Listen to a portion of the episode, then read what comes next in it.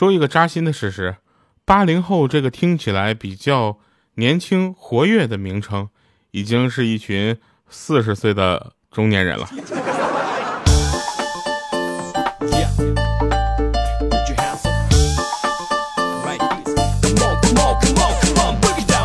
Hello，各位，又是个特别正直的时间啊！喜马拉雅 APP 自制娱乐节目非常不着调，我是特别正直、羞涩腼腆的调调。今天呢，跟大家聊一个这个比较扎心的话题啊，就是我们年龄的问题啊，这是很多人比较忌讳的一个事情哈。是因为前两天我才发现啊，有人说祝我生日快乐啊，这个时候我才发现我已经开始奔四了。在我的人生规划里呢，这个奔四这个年龄呢，应该是个比较美好的年龄啊，应该有家有他还有小孩啊。但是现在我的这个人生规划里呢，我可能就是规划到就是下一个十年吧，就是说。好啊，这个不开玩笑了。前前两天呢，有一个朋友给我留言啊，他叫果果一二三，他说调调啊，两个字打错一对儿。他说我六年前开始听你的节目，从恋爱听到结婚再到生孩子，非常喜欢你的节目。谢谢你的陪伴啊，陪伴了我很多开心和不开心的日子啊。呃，不用客气啊，这都是我应该做的。好，那我们还有这个留言说什么？呃，说调调啊，就是几年没听，非常不着调了。今天一听，调调的声音还是那么胖。什么叫声音还是那么胖？这就就反正你能听也行啊。还有一位朋友叫克克，他说我要减肥啊，这是我一直讲的话。说减肥这件事情呢，不要讲啊，也不要说，你就偷偷的减，别人能看出来，肉眼可见的瘦的时候，你就跟他说啊，其实我减肥了。有没有发现减肥这件事情是很容易打脸的，对吧？我已经说了这么些年了啊，除了自己越来越胖以外，基本上没有任何区别。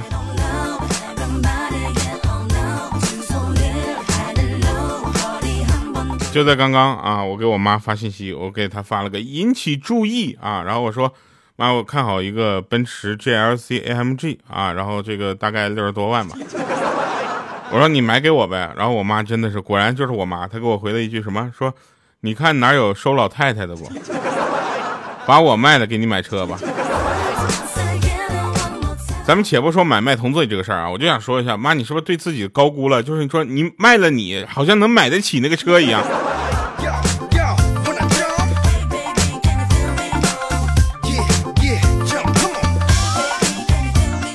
其实呢，东北的孩子都知道啊，自己想要什么啊，就会变成什么。比如说小的时候啊，你说我想吃冰棍儿啊，然后这时候家里人就会说了，我看你像冰棍儿。是吧？然后比如说，妈妈，我想我想买乐乐高啊。他说，我看你像乐高。来吧啊！其实这个世界上有一些事情呢，我们也不太理解它这个背后的底层逻辑是什么啊。但是它的方法论确实得到了这个社会的验证。比如说，砍了树做成纸，在纸上写着“爱护森林”，对不对？拿着父母的血汗钱，在 KTV 里面唱着“父亲你辛苦了”。是吧？第三个就是女人每天和很多的男人在暧昧，却说这个世界上没有好男人。来，第四个说用辛苦赚来的钱换成了烟，再烧了；换成了酒，喝醉了再吐了，还说钱难挣。我个人对喝酒这个事情啊，就是没有什么这个观点，但是就对于抽烟这个事情，我还是有一些话要说的啊。就是说抽烟这个事情呢，就会伤自己的身子啊。然后我就问了几个我抽抽烟的朋友，我就问他。我说为什么你又要浪费钱，又要伤自己的身子去做这么一件没有什么意义的事呢？他说抽完之后能让我感觉一种舒爽。我说那这种舒爽会持续多长时间呢？他说持续到下一根烟点燃的时候。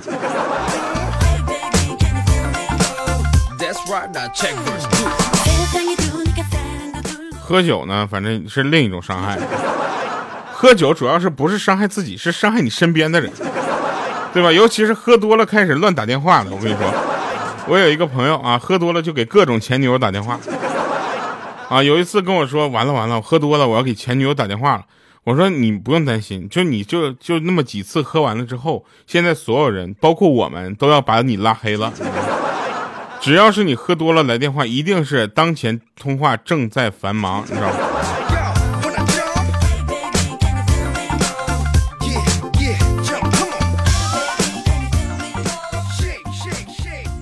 那天有一个有个人说说打了通宵的游戏输了一晚上啊老妈叫我吃饭的时候我跟我妈妈抱怨说游戏输了一晚上净碰到一群就虎叉的玩意儿啊咋的一点智商都没有呢？啊他妈妈想了会儿说那都是晚上不睡觉不睡觉玩游戏的人，那智商能高到哪儿去呢？他们啊不睡觉是为了玩游戏啊，我不玩游戏啊是因为我玩不好。他们都说呢，我什么都好，我叫游戏黑洞，啊，就这种游戏黑洞呢，就特别惨啊，就是属于那种，反正就组队的时候，我朋友也不搭理我，总有一种跟我陌生的感觉。有一次玩王者荣耀啊，我就起了个名啊，我起的名叫调调，我就进去了。进去之后呢，好巧不巧，在匹配的时候呢，匹配到了一个听众。他说：“你是喜马那个调调吗？”我说：“是啊。”他说：“我听你的节目，你是那个非常不着调那个主播对吧？”我说：“是啊。”然后那次呢，我用的是亚瑟，他选的呢是一个蔡文姬啊，你就看满图，他跟着我给我加血，还别说，就那一把，我一把都没死。后来输的那叫一个惨呢，我。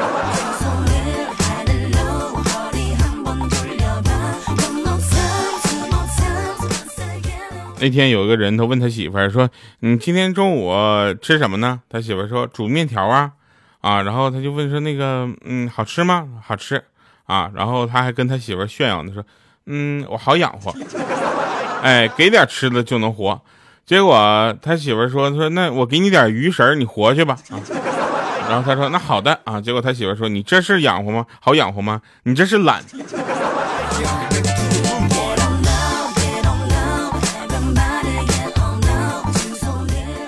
有一对夫妻俩啊，老婆问说：“一加一在什么？一加一在什么情况下等于三？”啊，结果她老公就想了一下，回答说：“在算错的情况下等于三。”结果一个大嘴巴就呼过来说：“你这一加一还能算错？你是猪吗？”她老公想了半天就说：“说你要想打我的话，你就直接说好吗？”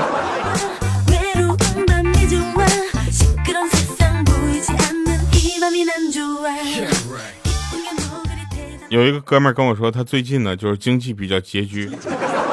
我说你只有最近才拮据，我都拮据好几年了。我，然后呢，他那天跟他女朋友两个人就逛商场。我说这怎么拮据了还有女朋友呢？啊，然后逛商场就有卖裤子的打折，他竟然在那挑了半天还不走。啊，然后他女朋友就说：“哎呀，十几块钱的玩意儿用得着挑这么久吗？”结果他就说：“哼。”挑个自己喜欢的颜色，这是我对生活最后的倔强。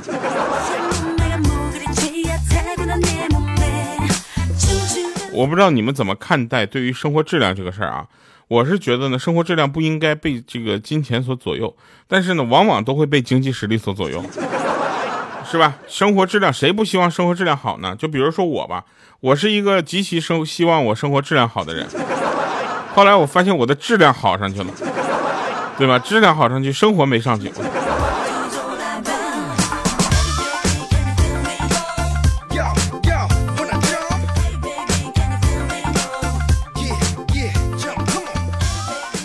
前两天呢，我们打算就是说，呃，翻唱一首歌啊。然后这个时候呢，我就想，那就咱就翻唱咱偶像的嘛，是吧？对吧？我这个青春都是听周杰伦长大的呀，所以我就当时觉得，怎么听完这首歌，我翻唱完了之后。我夜的第七章，我唱完了之后，我一定要给我给给我偶像就发一个就私信过去，我一定要让他听一听啊！我就唱他的歌了，我就翻唱了他的歌。结果我听了一下，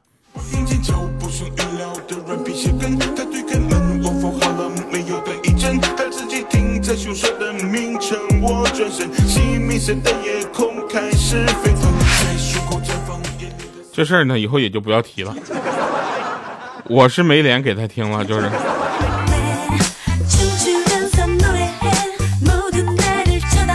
我也不知道为什么，有的人说调你唱歌好听，会不会唱二人转也好听？我说这两种艺术形式好吗？那天我走过路过一个就是美容店啊，然后门口写的是，凡是高考两百分以下的，凭成绩单、准考证可以来我这里打玻尿酸、瘦脸针、美白针，享六折优惠。啊，然后后面写的是，因为以后你们都得靠脸了。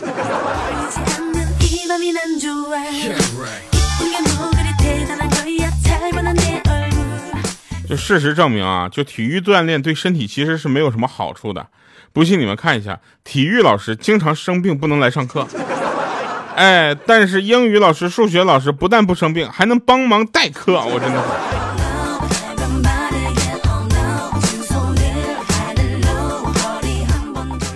我现在在家都不敢随不敢随便吃东西，你知道吗？有一次天特别热，我一回家就看着老妈在餐桌上放了一碗就冰沙。当时给我感动的就一塌糊涂，你知道吗？我几口我就吃完了。我跟我妈说：“我说妈，你真好啊！对了，你什么时候学会做这个冰沙的？教教我呗。”然后我妈看了看说：“啊，你刚才说那碗冰碴子呀？我刚才清就清理了一下冰箱。”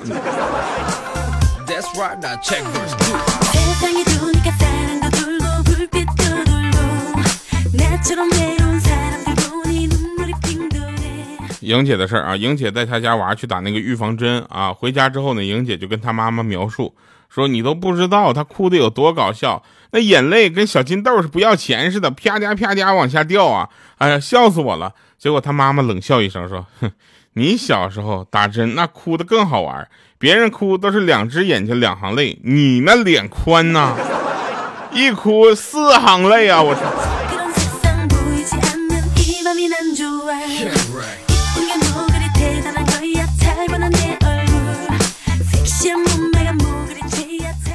那天呢，我在街上和一对父女呢擦肩而过，我偷偷看了一眼女孩，她很漂亮，而父亲呢却长得奇丑，啊，我当时不禁就叹了口气，啊，没想到他爹转身大声的跟我喊说：“你别猜了，我就是他亲生父亲。”我当时非常的惊讶啊，我就居然就叹一口气就能秒懂我的意思，我真的是。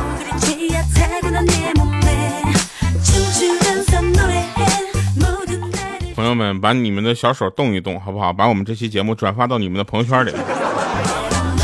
同时呢，也不要忘了啊，就转发朋友圈的时候，记得大家让大家来听，好吗？那天我看到有一个朋友转在朋友圈里转发我的节目啊，他当时的文案是这么写的：说也不知道是哪个胖子播的节目，还挺好玩。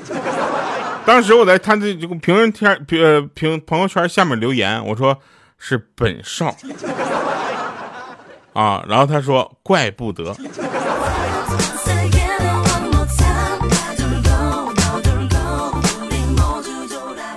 那天呢，就是有一个呃相亲啊，是安排了我们那个豆豆啊跟那个妹子去相亲去了。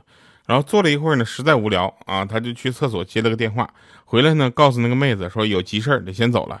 那妹子说你是不是在洗手间撒了泡尿照了照，觉得自己配不上我呀？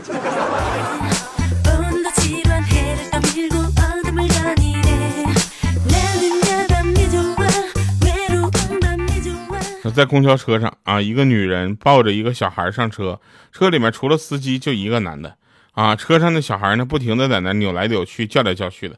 女人就威胁说：“不许哭，再不听话，妈妈就不抱你了，就抱别人了哈。”结果旁边的那个哥们一脸惊讶啊，然后默默的伸出手在小孩身上嗯拧了一下。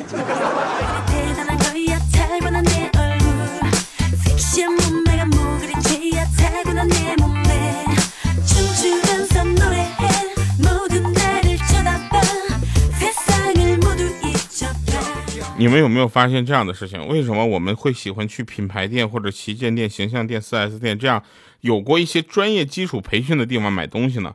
是因为首先那里明码标价，这是肯定的；第二呢，它是有一定的品牌保证的；第三就是这里的销售人员基本上都受过一些基本的专业的训这个培训啊。上岗之前，他对这些产品的了解程度应该是超于正常的一个消费者的。但是呢，有一些店啊，他们就随便招了个人就开始卖货了。你去，比如说你去一个家具城买一个转椅，买一个电脑椅，你对这个电脑椅的了解，包括它的气柱怎么样的，它气气柱上面有没有保护挡板这些事情，你的了解程度可能比那个导购还要多。这就是为什么大家不愿意去这些店去买东西啊，它它即使这个价格还有一些水分，对吧？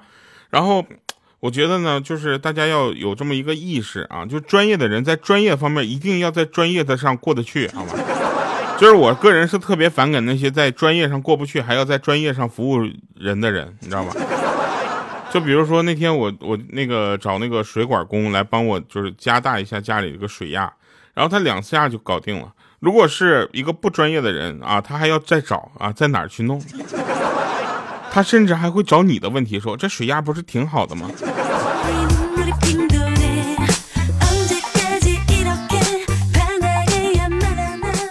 前几天啊，莹姐呢就是，呃，看上一件衣服啊，却没有她穿的尺码，这也很正常嘛，对吧？女生的衣服四个叉的确实少见。然后她就觉得欣喜自己省下了一笔买衣服的钱啊，然后为了奖励自己勤俭节约，她又买了一件更贵的衣服。她就把这事儿说给她老公听了，她老公听完之后若有所思的问说：“你知道这故事说明了什么吗？”结果莹姐摇摇头。啊，他继续说说，上帝给你关了一扇窗一扇门，当他刚想给你开一扇窗的时候，你就自力更生的把屋顶全给掀开了。来吧，听一下广播剧预告啊。陆可可啊，你买个衣服是这么好看啊？沈城，你看什么呢？啊，没什么。哎，那我穿这个好不好看啊？好，好好看。哼，你个老色批！这怪我吗？你那裙子再短点跟没穿有什么区别？我就说你是个流氓！哎，你脸红了。你，你给我一边去！陆可可，你能不能选个保守点的衣服？买个羽绒服吗？呃，要不咱们去医院吧？干嘛去啊？给你看看脑子啊！你你你记不记得五月八号有什么事儿啊？当然记得，五月八号来喜马拉雅 APP 收听《一不小心爱上你》。